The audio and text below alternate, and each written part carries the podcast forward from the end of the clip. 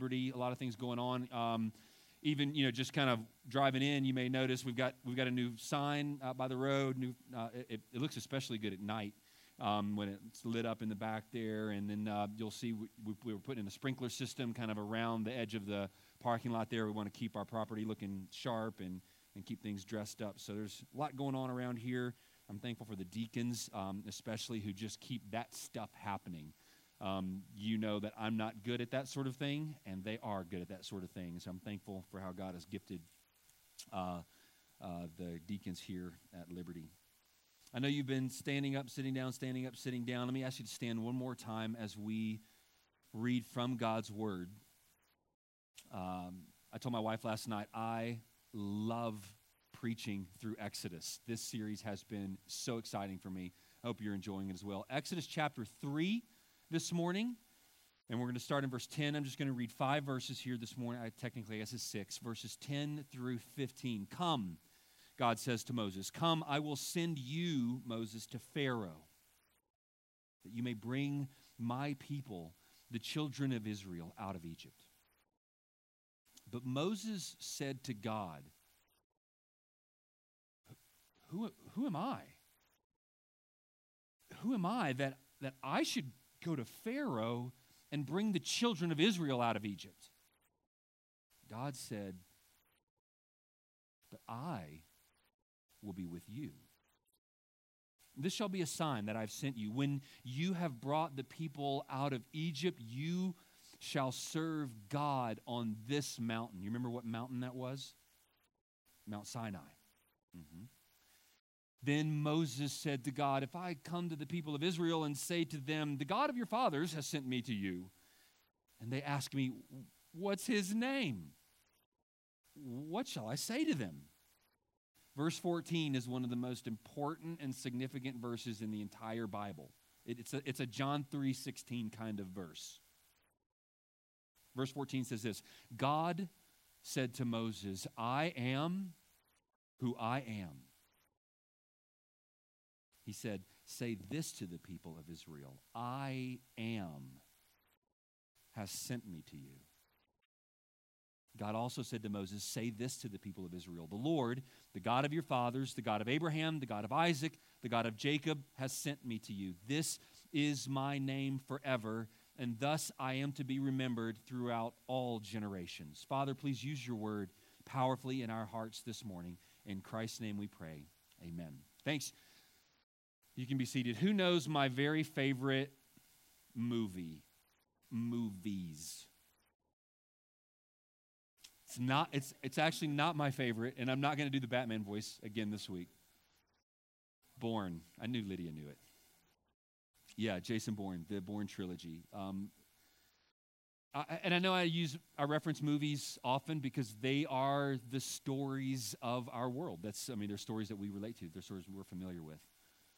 Um, in fact, preparing for this sermon made me want to go and watch the series um, all over again. So this afternoon, if you can't get a hold of me, um, I'm, I'm, having a Jason Bourne uh, trilogy saga fest. The very first scene in the very first movie opens up how? Jason Bourne floating in the ocean, dark, thundery, lightning kind of night uh, they dig him up out of the ocean on a fishing ship, and and Jason Bourne doesn't know where he came from, why he's there, what went wrong, how to fix it, or where he's going.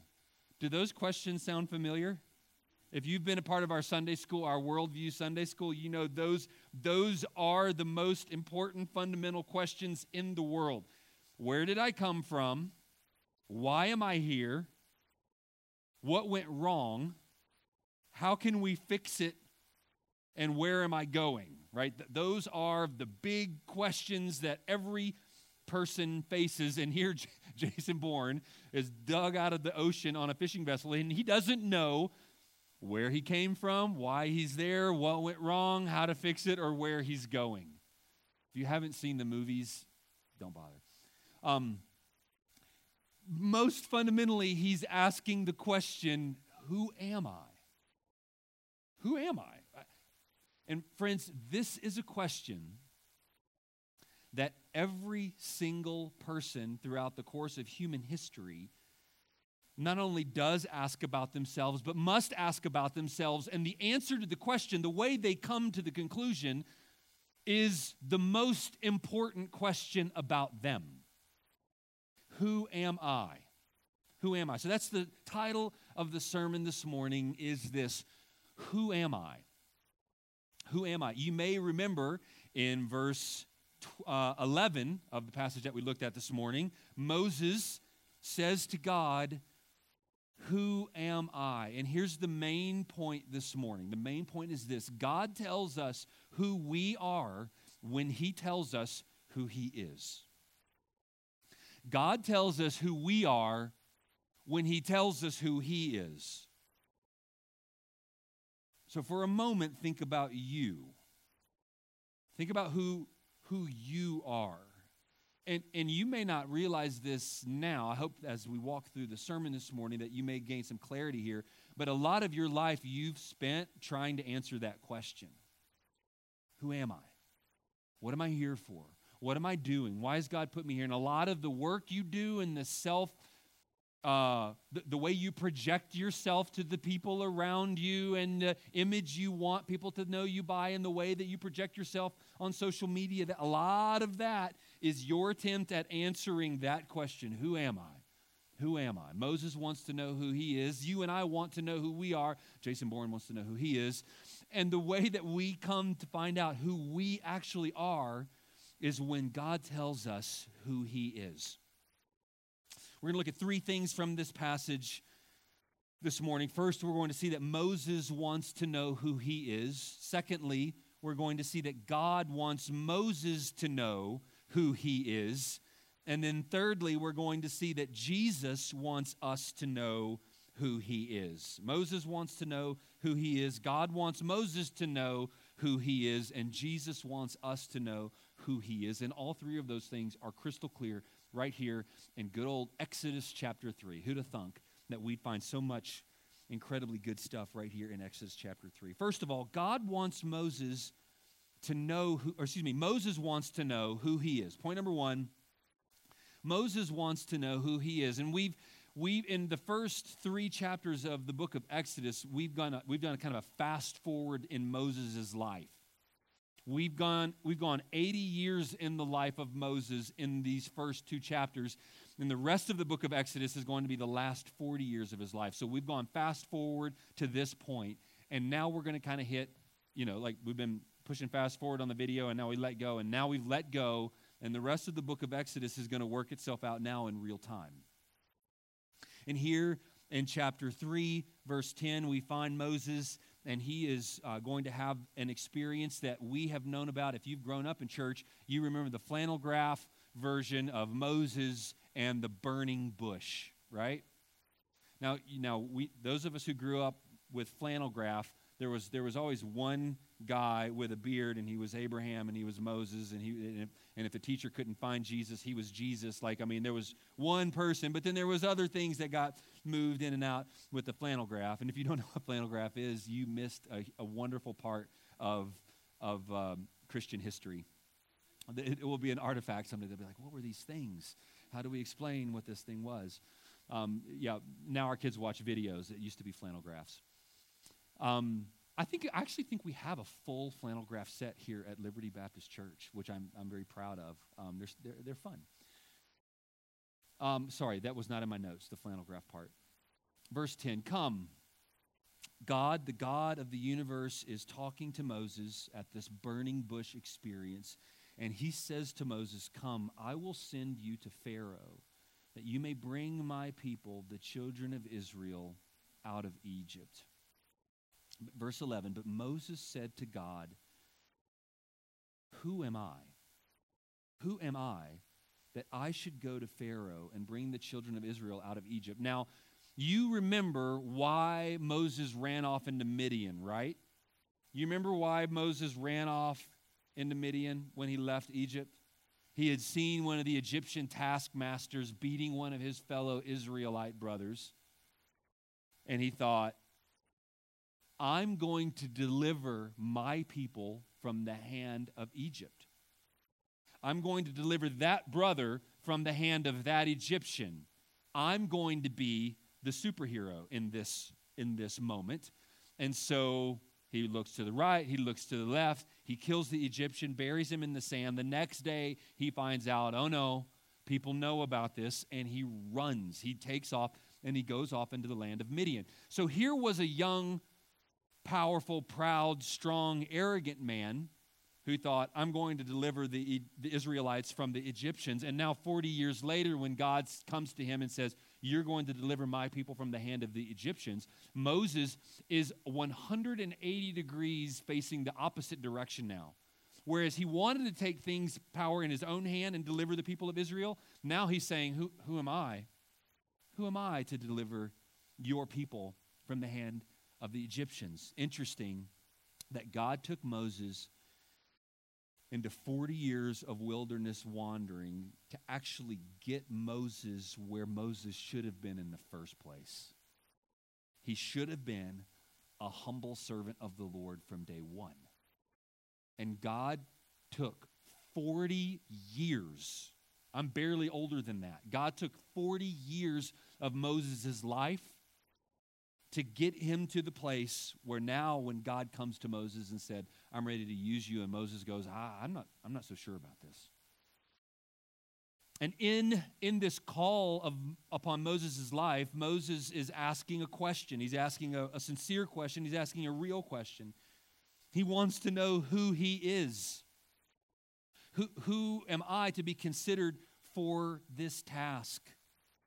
And like we talked about earlier, everyone wants to know who, who they are. Who am I? Why am I here? What am I supposed to do? And where am I going? And friend, that is an important question for you to ask. In fact, some of us don't like quietness. We don't like loneliness. We don't like to slow down because then we're faced very much with the reality of that question. We don't like thinking through who am I? Why am I here? And what am I doing? And if we can just go hard enough and just go fast enough and just keep the pedal to the metal long enough, I don't have to deal with the reality of that question. But at some point or another, it catches up with each of us, and we have to answer that. We have to come to a place where we, we want to answer that question. And those of us who don't look to God for the answer, those who don't look to God for the answer, have to look where? Uh, in the world around them or, or in themselves to try to answer the question, who I am. And the answers that you get to those questions from those other sources are always going to lead you, always going to lead you in the wrong direction. You're either going to look at yourself and the world around you and think, I'm no one, I'm nothing, I'm a nobody.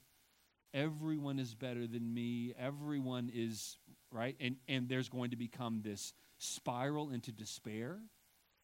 Or and maybe worse, you think, oh, I am somebody.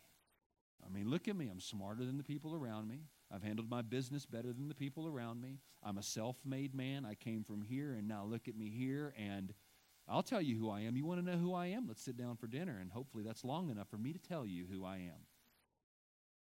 And both answers are absolutely foolish and wrong. But many people live their lives answering the question based on their own assumption of who they are. They just kind of come up with their own answers. Moses wants to know where he came from, why he's here, what went wrong, how can, it be fixed, and where is he going? Or more specifically, in this moment, he realizes that God has a call on his life, and he's realizing, he's asking the question, well, God, who, who am I to do what you've called me to do? Brings us to point number two. We're going to spend most of our time of the sermon here in point number two. You might, you might be like, man, Jeremy got through point one pretty quick. Point two, point three, good. We're going to get out of it." No, no, don't, don't, don't, don't get yourself worked up like that. Number two, God wants Moses to know who he, he, who he is. And when I say God wants Moses to know who he is, what I mean by that is God wants Moses to know who God is. I don't mean God wants Moses to know who Moses is. God wants Moses to know who God is. And when Moses knows who God is, Moses will know who Moses is. That sounded complicated to me. God wants Moses to know who God is. Look how God answers what I think is a genuine question that Moses asks Who am I that I should do this thing? God answers the question. He says, I will be with you. This will be a sign for you. you. When you brought the people up out of Egypt, you'll serve God on this mountain. And then Moses asks a follow up question Yeah, God, but if I come to the people of Israel and say to them, The God of your fathers has sent me to you, and they ask, What is his name? What shall I say to them? And then verse 14, God says to Moses, I am who I am. It's interesting that Moses, when God tells Moses to go and tell the people of Israel um, uh, that God has sent them, that Moses has to say, But yeah, who am I supposed to tell them you are? And, brothers and sisters, I, I actually do believe that part of the reason what Moses is doing here is he realizes that the people of God have been in a worldly, godless country, in a worldly, godless environment for so long that they have actually forgotten who the real God, who has really um, uh, uh, chosen a people and set his, uh, his covenant love and affection on this people in order to have relationship with him. They've been They've been in the world so long that they don't really know who God is. And, brothers and sisters, don't you begin to think that we are above or beyond that we know there's a God and we even know about him and we know Jesus, but friends, let's let's be careful that we haven't been in a godless world for so long that we we think we know God when we we don't really know God. We just kind of have a form of, yeah, I'm a Christian kind of person. It's one of my one of my greatest fears for us in in the in the time in history and the place that we live in the Bible Belt kind of culture that we live in is that many people would profess to be followers of Christ who don't follow Christ. Do you know how you would know that you're a follower of Christ? Do, do you follow Christ? Right? Um, I, I cannot claim to be a Texas Tech fan. Do you know why? I don't follow Texas Tech at all? Some of you are saying amen, amen, nor should you. Um, uh, I, I, I can't name for you any of their coaches on any of their teams. I can't name for you any of the players. I have no idea how they've done in recent months, uh, recent years. I, am not, I'm not, a, and if I told you, now Miss Elwin is a Texas Tech fan. And, and if you sat she and I down, it would quickly become apparent which one of us is a follower of Texas Tech right? You'd be like, she is and you aren't. Why? Because I aren't following them. Okay, that wasn't in my notes either. God wants Moses to know who he is, and he wants to communicate with Moses regarding this in three ways. First, he gives, he gives Moses a promise. Look at the end of verse 12. You will serve God on this mountain. And God is literally in a burning bush revealing himself to Moses. Right? This, this conversation is happening between Moses and a bush that's on fire. This, this is really strange. This is not normal occurrence for Moses. This isn't normal occurrence ever. There's a bush that's on fire. Moses goes over to check it out. A voice comes out from the bush that isn't being burned by the fire, it's just on fire. A voice comes out.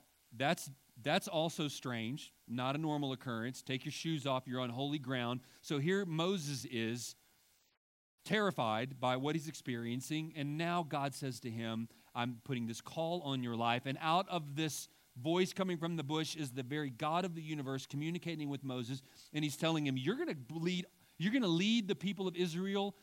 And in fact, I'm making you this promise, you're going to come right back here. This mountain and jump ahead to Exodus chapter 20 in your brains where God gives the Ten Commandments to the children of Israel, where does He do that? Right here.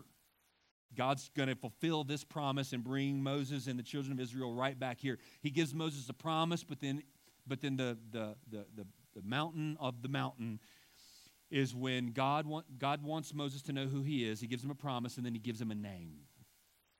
And we're going to spend a few minutes here in verse 14. God says to Moses, I am who I am. And he said, Say this to the people of Israel I am has sent me to you. Moses says, Who am I? God says, I am who I am. The, the quick, short answer to Moses' question, Who am I? I am who I am, is actually the answer to Moses' question, Who am I? Moses, you want to know who you are? You know that by knowing who God is. Now, listen, here's what's so cool. Everyone's asking that question. Everyone's asking that question. All of you are asking that question. Everyone you know is asking that question Who am I? And their answer, your answer, our answer to that question, Who am I? Who is Jeremy McMorris? is not found by Jeremy McMorris looking inward. It's not found by Jeremy McMorris Googling what is humanity. It is found by looking to see who God is. God gives him a name. And in our English Bibles, um, if you look in, in your Bible, um, in verse 15. Um, many of your Bibles, probably all of them, it says this God also said to Moses, Say this to the people of Israel, the Lord. That word Lord, look, I mean, literally with your eyes, look at it in, in your Bible. Is that, is that word written in all caps but smaller caps? You know what I'm saying? Like capital letters, but they're smaller capital letters. That's on purpose. That, that's our English way of identifying this is the name of Yahweh. Sometimes it's been translated Jehovah. Just real quickly, I'll explain to you why some would use the word Jehovah and some would use the word Yahweh. One commentator writes this The, the Jewish, uh, uh, the, the, the holy Jews later were uh, they were skeptical they were reluctant to pronounce god's name lest they accidentally take the name of the lord in vain right? So they were they were so careful with the name of god that they didn't ever want to even accidentally take the name of, the, of, of god in vain. And so they took the name of god yahweh and they had removed the constant uh, the vowel sounds and then they took the word Adonai and they took the vowel sounds from Adonai and put them into the, vowel, the consonants of Yahweh, and it comes up with kind of a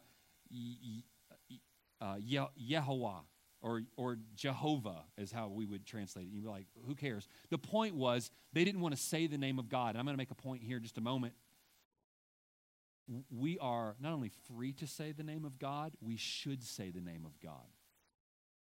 Um, and and we'll, we'll, talk about taking the name of the Lord in vain when we get into Exodus chapter 20. But, but God is actually telling Moses, say my name to the people, and they're to remember me by this name for all of the next for, for all of their generations. So yes, the name of God is to be held high and to be held holy, but we don't have to be afraid or scared to say the name of God.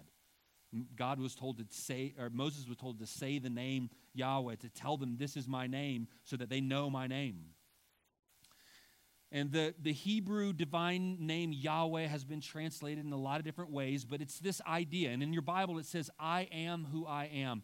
Or maybe, I will be who I will be.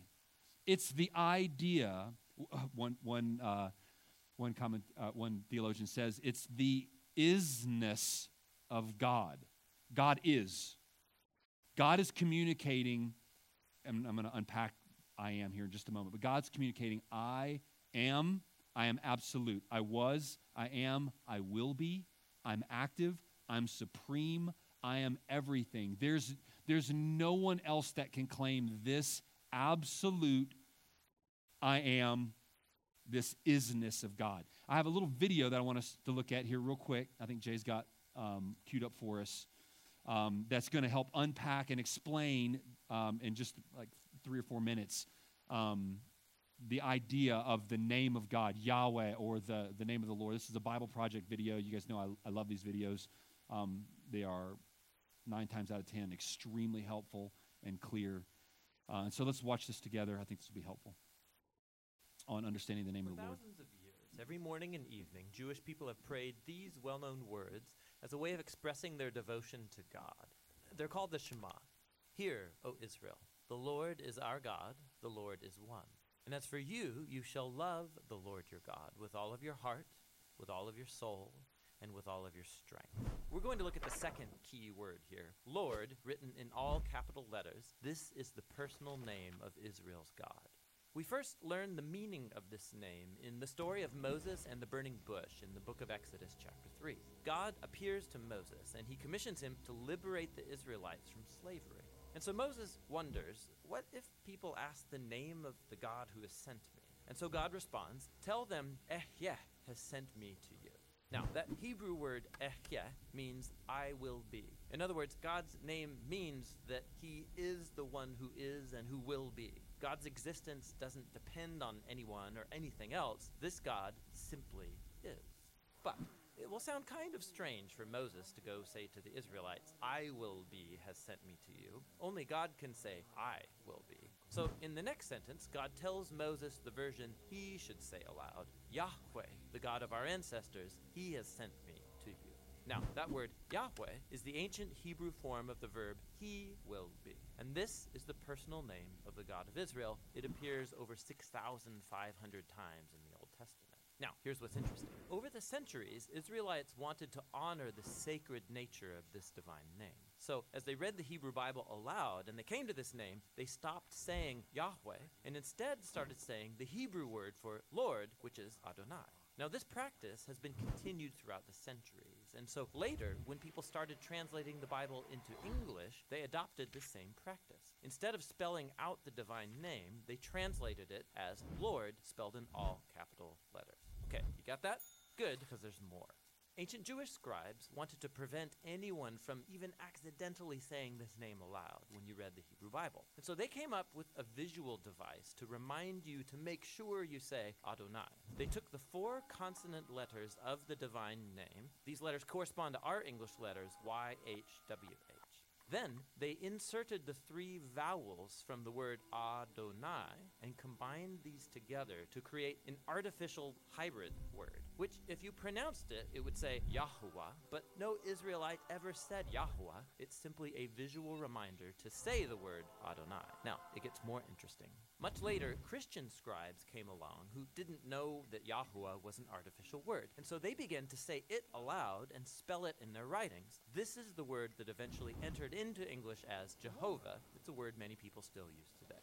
But the main thing is the word Lord in all capital letters is an indication of the divine name. Don't confuse it with the word Lord in your English translations that's not in all capital letters. That is the actual Hebrew word Adon, which just means Lord or master. This word can refer to people like kings or the master of a servant, even a shepherd over his sheep. And sometimes biblical authors will use this word to refer to God, like in the phrases the Lord of all the earth or the Lord of lords. But behind all of these words, Jehovah, Lord, Adonai, stands the original divine name of the God of Israel. It refers to the one who was, who is, and who forever will be. Okay, clear as mud. you might be like, man, that, this is way more complicated than I realized. It's actually even more complicated than that. We're not going to dive into the weeds even deeper. The point here is this God's not giving. Uh, God's not giving a name simply so that we have a, a word to identify him by, right? So when when we when we meet someone and meet meet them um, and they give us their name, we aren't usually thinking, "Oh wow, I just met Levi. He told me his name was Levi. Wow, Levi." I mean, that communicates so much to me about him. It's, that's, not, that's not how it works. Now, the coolest is Dustin in here? He might be upstairs. Okay, how many of you know Dustin's middle name? Dustin Peterson. You know his middle name? What's his middle name? Manly. Dude, that's awesome. His his dad's name is Manly, and I think maybe his dad's name is Dustin. Is that's right? Zeke is uh, Zeke, Ezekiel Manly as well. Like now, there's a name that is intended to communicate something to the people who find out that that's your name, right? That's a confident dad who names their son Manly. Oh, a name like that actually does communicate something, or maybe even a father's wish for their child. You know, they're communicating something like that. There are a handful of names that when you learn that person's name, um, you, many of you remember Bert Pretorius. His given name is Hercules.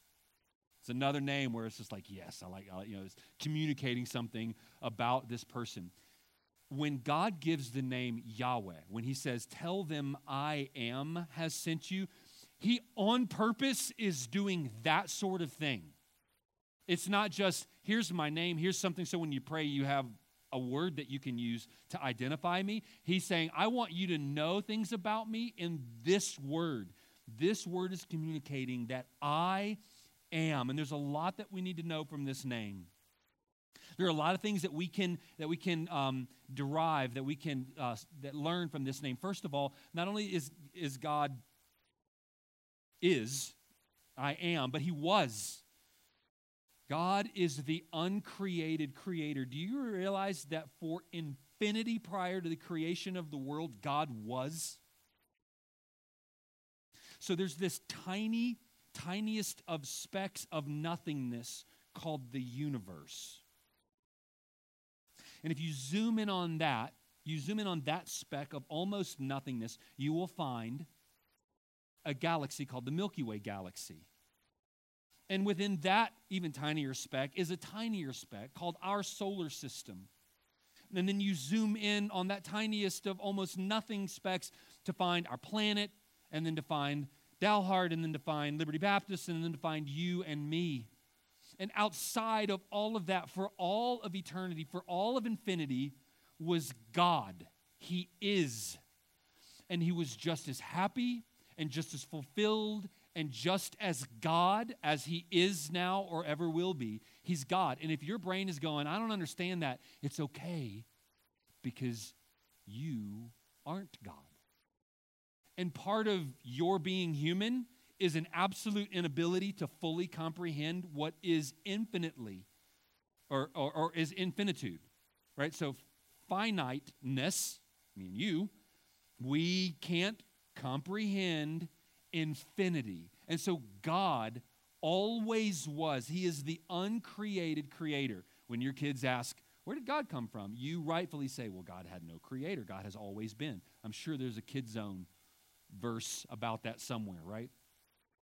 He's the uncaused cause. He has always been. He's always been holy. He's always been omnipotent. He's always been omniscient. He's always been love. God has always been. And He is. He is today. He is sovereign. He's omnipotent. He's omniscient. He's omnipresent. You're like, what do those words mean? Omnipotent means He's all powerful. There is absolutely no limit to what God, God is never threat. There's, we are almost constantly thinking through the, the, the amount of resource we have. How much do I have enough money to do that? Do I have enough energy to do that? Do I have enough time to do that? Right? You might think I'm a millionaire and I have energy, but I'm not going to live forever. So, like God, God isn't. There are no barriers. The barriers that threaten us so easily, God is completely unthreatened by. He's omniscient. What does omniscient mean? It means he knows absolutely everything. Everything. Everything in your life and in my life and in the 8 billion other people on the planet. And, and he knows what's going on on the dark side of Jupiter at this moment. The molecules that are there, he's in complete control of them. And again, your brain goes, yeah, but why does he have to be in that much control? How can he be in that much control? And again, let me just comfort you and remind you the reason why it's okay for you not to understand that and for you to feel like, oh, that's too much, ah, is because you aren't God and he is. It's part of what makes him God. Not only was he and is he, but he will be. He is eternal. He doesn't slow down, we slow down. He doesn't fade, we fade. He doesn't run out of resources. He will always be. So, just as full of all potency and ability and resources as he was in eternity past, he will be for eternity in the future. He doesn't change. You and I change constantly. Moment by moment, we're changing now we change. He isn't threatened at all by world events. Do you know that?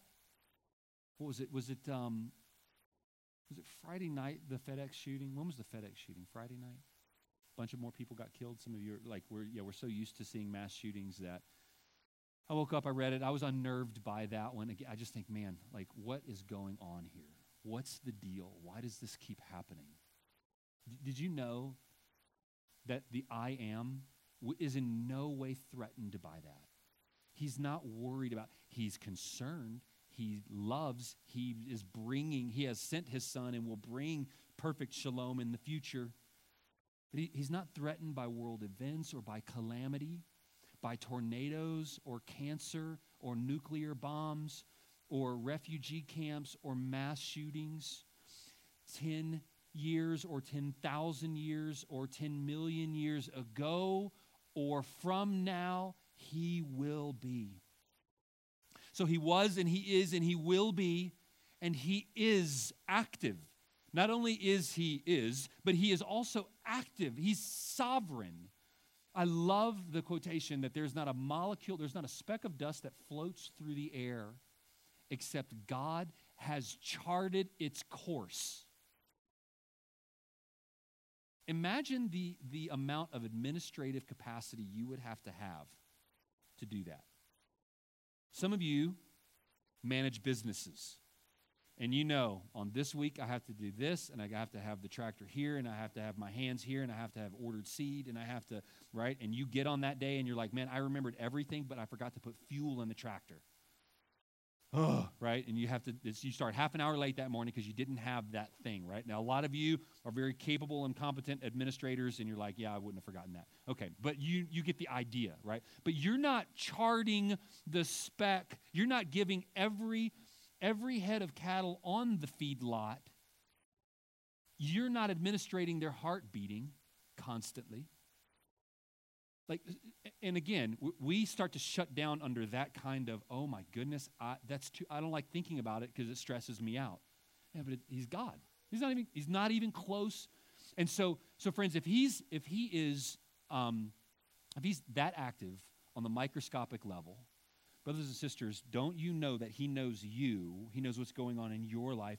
He is sovereignly orchestrating all things for His glory and your good, even your 40 years on the backside of the desert where you feel like, I blew it and I'm done. I don't know what exactly God's doing with me, but I don't like taking care of my father in law's sheep. This is not what I envisioned my life being about. Who am I? Who am I to be used of God? I mean, look what my life has been. I blew it when I was a young man, and now I've been a shepherd for 40 years. God is active, and He is ultimate. He is ultimate. He is supreme. He is in first place. He's the firstborn. He's the first to be raised from the dead. He's, he is in number one position. There's no one else in a category at all like him. Remember this you aren't just a poor version of God. It's not like uh, I'd be pretty much like God, except I did the sin, you know, Adam and Eve sinned, or like I sinned. And otherwise, like if it wasn't for the sin thing, I'd pretty much be like God, right? We don't have a Mormon orientation understanding of, of, what, of what God is and what God is like. God is in a category completely other than everything else. There, there are two categories in the universe two categories God and everything else, the creator and the created. Those are the two categories. So it's not like, well, you know, um, I'd, I'd be like God if it wasn't for a couple of little things that I. know. nothing. He's in a category all his own. And there need be no doubt, brothers and sisters, that he wants us to know this about him. He has given us this name so that we will know him, and so that when we begin to ask the question, Who am I? the answer is look to God to see who he is. So when you're fearful, when you're worried, when you wonder, when you're counseling someone, listen, our world says things like this Hey, believe in yourself. That's that's adding more bad news to bad news. Believe in yourself gets you nowhere. Now, I realize this is confronting what a lot of people think, and even a lot of the counsel that you might self talk and give to other people. But let me just tell you why that's bad news. Because deep down at the very bottom, you actually know that you don't have the resources, you don't have the capacity. And that's why you're wondering, oh man, I'm not so sure I can do this. I, am nervous about this. I'm afraid of this. I, I, you know, whatever. And then when someone comes along and says, believe in yourself, and you're like, oh yeah, okay. Well, actually, hold on a second, because that's that was I was already struggling with that, and now that I look, if I look inward more, there's there's a no, that doesn't actually apply, so never mind. Um, brothers and sisters, what God would have us do when we fear, when we worry, when we doubt, when we wonder if we have the resources, when we have low self esteem, whatever the thing is, is to not believe in ourselves, not to follow our hearts, not to trust in ourselves. That's all bad counsel and bad news. What we're to do is to look to the I am. What God wants you to know about you is that He is. That's the answer that you need. Not believe in yourself, but believe in Him. So when you're counseling your child and they're afraid to go to school for whatever reason, their friends don't like them, they have a quiz coming up, they don't want to do the, the, the sport that they want, that sort of thing, you don't tell them, hey, you can do it, believe in yourself. The counsel is God has called you to do it. Faithful is he who has called you, who also will do it. The counsel is to look to God. I am. God wants us to know who we are. God tells us who we are as he tells us who he is. And he communicates this to Moses through a promise and through a name and through the reminder of a relationship in verse 15. God said to Moses, Say this to the people of Israel The Lord, the God of your fathers, the God of Abraham, the God of Isaac, and the God of Jacob, has sent me to you. This is the God of your fathers, the God of Abraham, the God of Isaac, and the God of Jacob. This, this God is saying, I have chosen you. I'm a God who has relationship with you. Not only do I want, I want you to know who I am, and I want you to know that I've come for you. God is the one who approached Abraham. God is the one who is here approaching Moses. He's a God of relationship. He's a God of relationship here. And, brothers and sisters, He's still a God of relationship with us today. And I want you to remember me by this name forever. Now, this is a, this is a really important, the end of verse 15 is a really important transition for us, okay? This is my name forever, and thus I am to be remembered throughout all generations. How long is all generations? Forever. Are we part of that? Are we part of this all? Okay, okay, this is important. Take your Bibles, everybody, turn to John chapter 8. We're leaving what we call the Old Testament. And we're moving to what we call the New Testament. I mean, we call it that because that's what they are. But I think sometimes we think, ah, who cares about the old? Just give me the new. Verse 8 of John chapter 8, Jesus says to them, those that he's interacting with here, Truly, truly, I say to you, before Abraham was, what are the next two words? He doesn't say before Abraham was, I was. He's not just saying something about, like, I've been around for a long time. Jesus is saying something incredibly profound. Jesus is saying,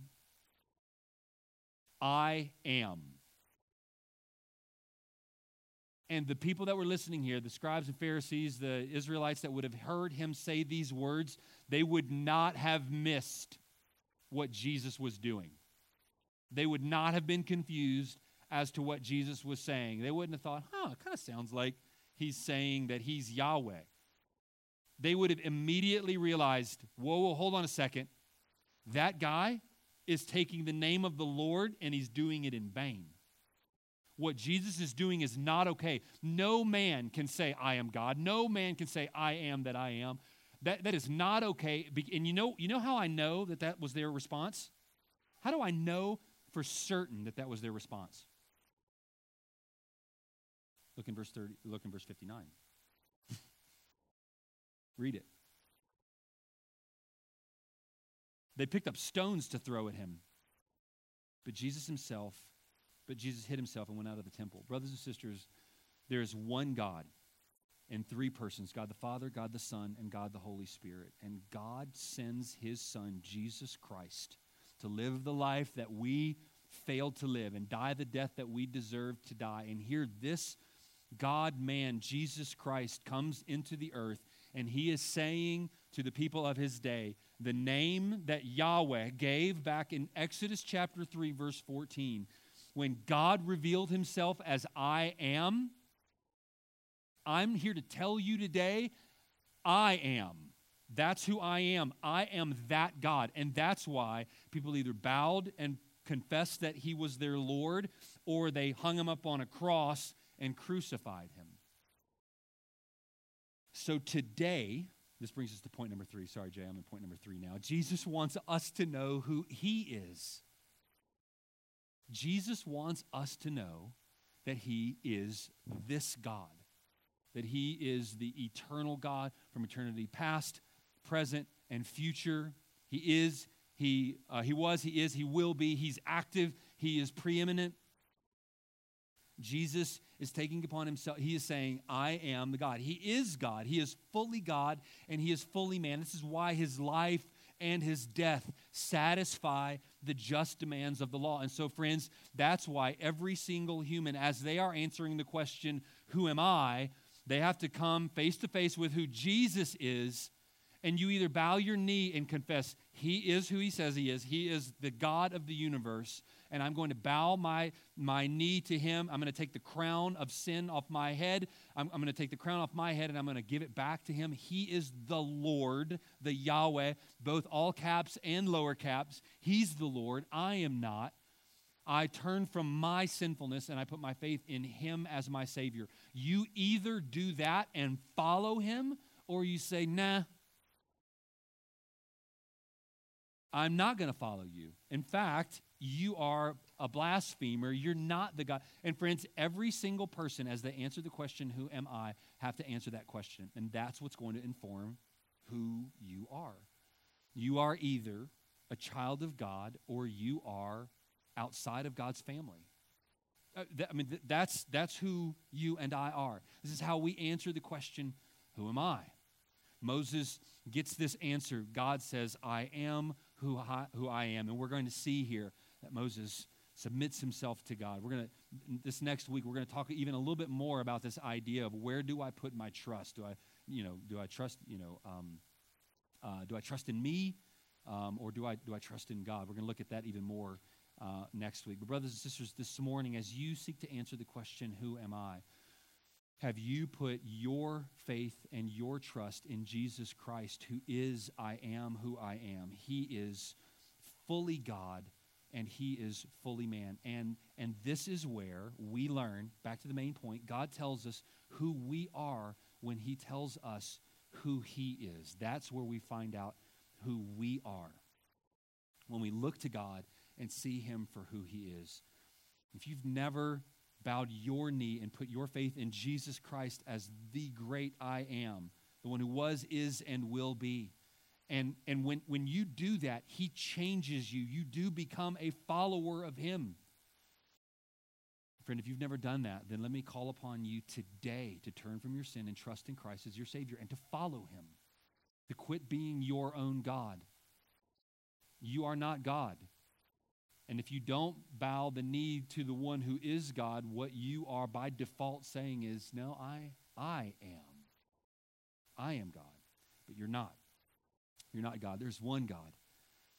Uh, and he has revealed himself to us in his son, Jesus Christ. And so I trust that you have bowed your knee to him. I ask you to bow your head and close your eyes. And I'm going to ask the music team to come back up. And in fact, Josh, I meant to tell you this earlier, but let's, I, would like for us to sing that same song the, um, uh, the last one we just sang, uh, Behold Our God.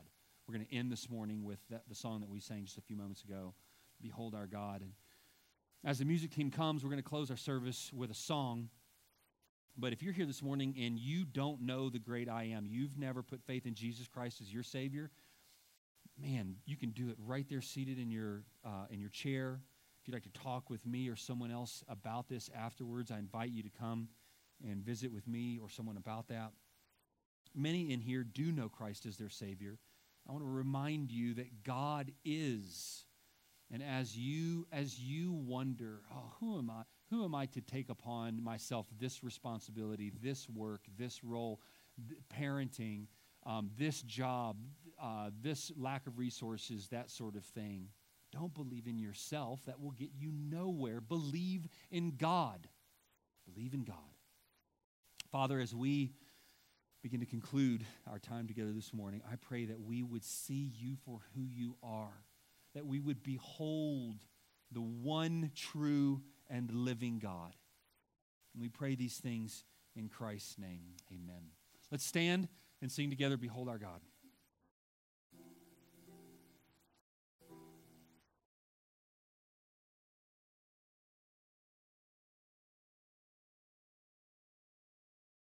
Who has held the oceans in his hands? Who has numbered every grain of sand? Kings and nations tremble at his voice. All creation rises to rejoice.